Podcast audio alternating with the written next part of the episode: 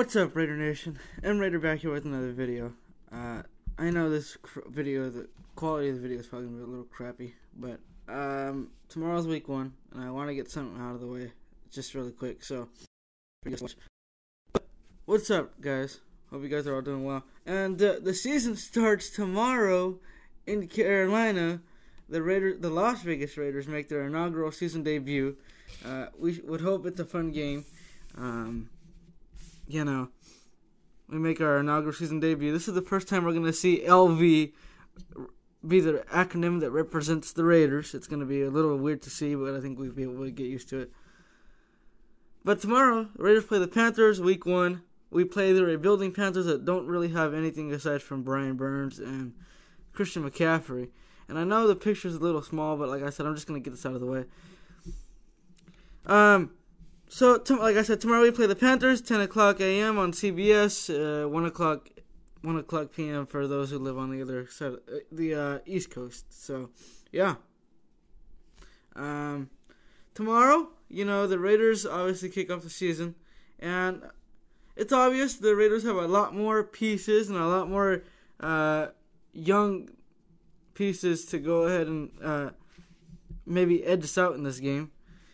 Um, and I'm going to tell you why I think we can beat the Panthers. So, the Panthers are a really odd team, right? They have, or they're obviously uh, rebuilding or retooling. Uh, as Raider fans, I think the only player we should be really concerned about is the guy on the guy on the screen there, Christian McCaffrey. Um, obviously, he's gonna wreak havoc, and I, I doubt the Raiders are gonna be able to stop him tomorrow. But look at this, right? Carolina is a rebuilding team.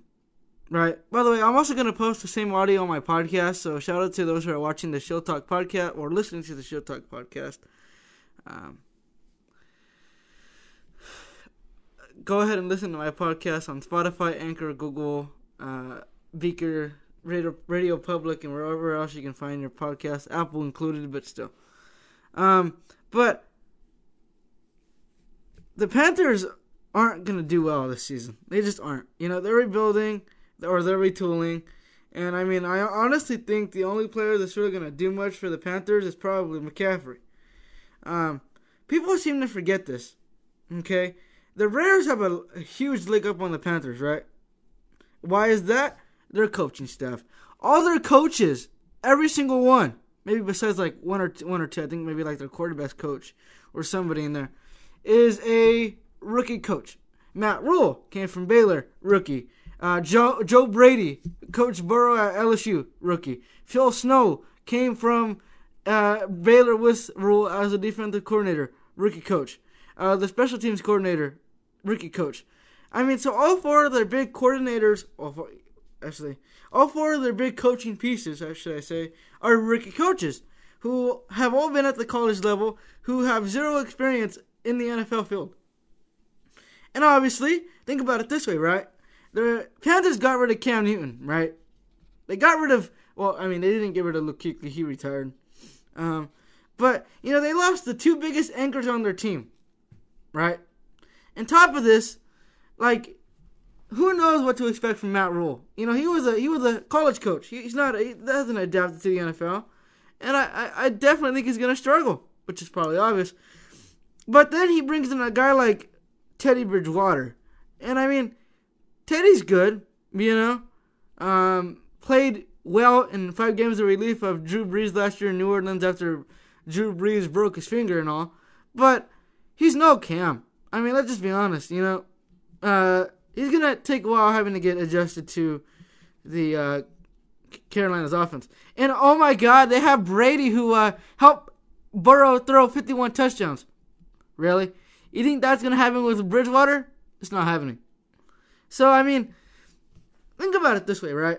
You have your your four main coaching pieces are rookies.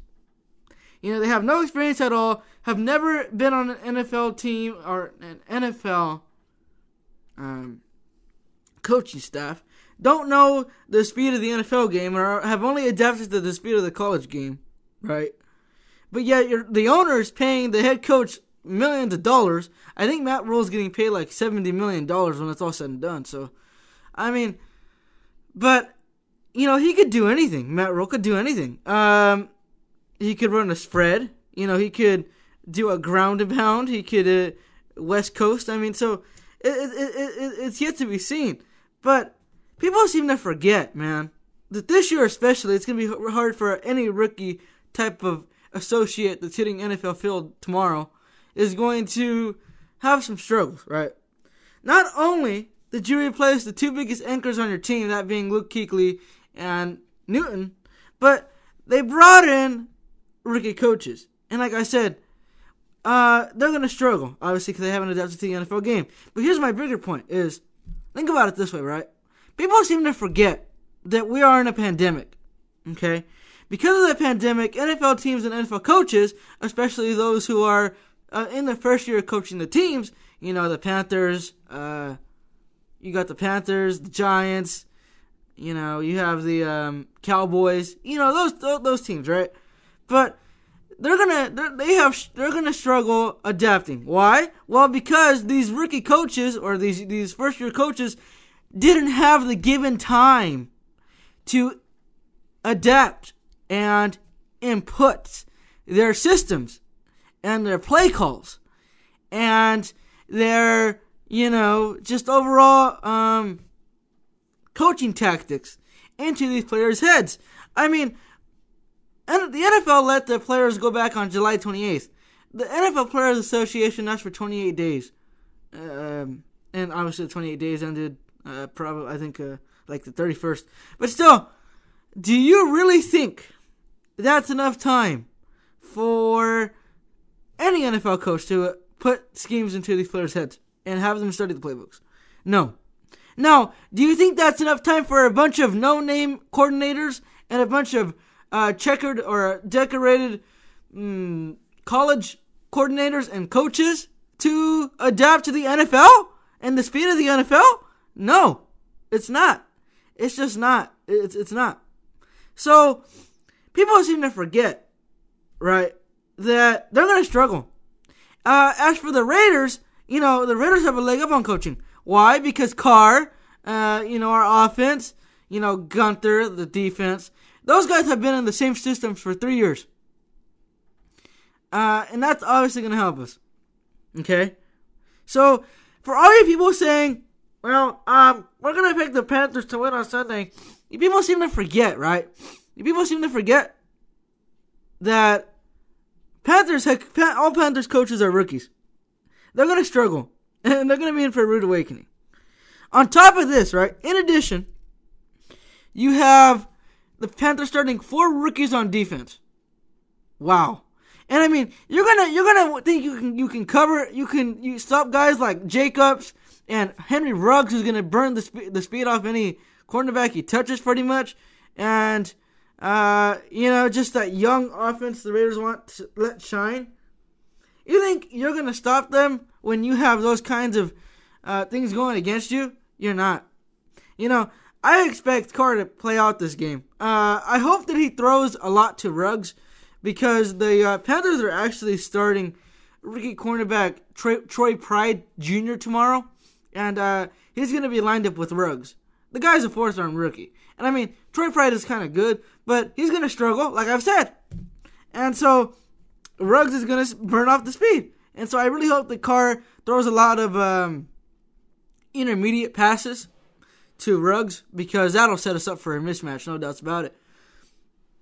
Um, you know, then Jacobs, it's going to be Jacobs. And yeah, the Panthers defense or the Panthers linebackers are pretty decent. Uh, they have Brian Burns, and then they have, uh, let me see, let me think. They have Brian Burns, and I know there's another guy I'm forgetting. But then guess who else they have? They have Tahir Whitehead. Trash can. Um, Jacobs is to end his career tomorrow. I mean, the dude can't cover. You throw a blanket over him, he can't cover himself with that. You know, so Panthers fans were actually kind of excited when they signed Tahir Whitehead. Good luck with that one. Shoot. I mean, the guy, the guy, the guy can't cover for anything. Uh, that's just the truth. Um, but I mean, like, uh, I looked up the stat, but eight of the Panthers' 11 starters on defense going into tomorrow are brand new. right? With the exceptions of Donte Jackson, Brian Burns. Um, trying to think of some more. Uh, I know there's a few more I'm forgetting, but those are the really big two, two uh, the the two big uh, pieces. But I mean, you know, it's I don't know. I think this is the team that goes as far as the quarterback takes them. And right now, Teddy Bridgewater is an, anom- an anomaly. Like we know what he can do when he get when he's got his mind right, but for now, nobody knows. It's anybody's best guess. And I mean, yeah, McCaffrey can become a one man show, but it's only so long that the man can do it on his own. You know?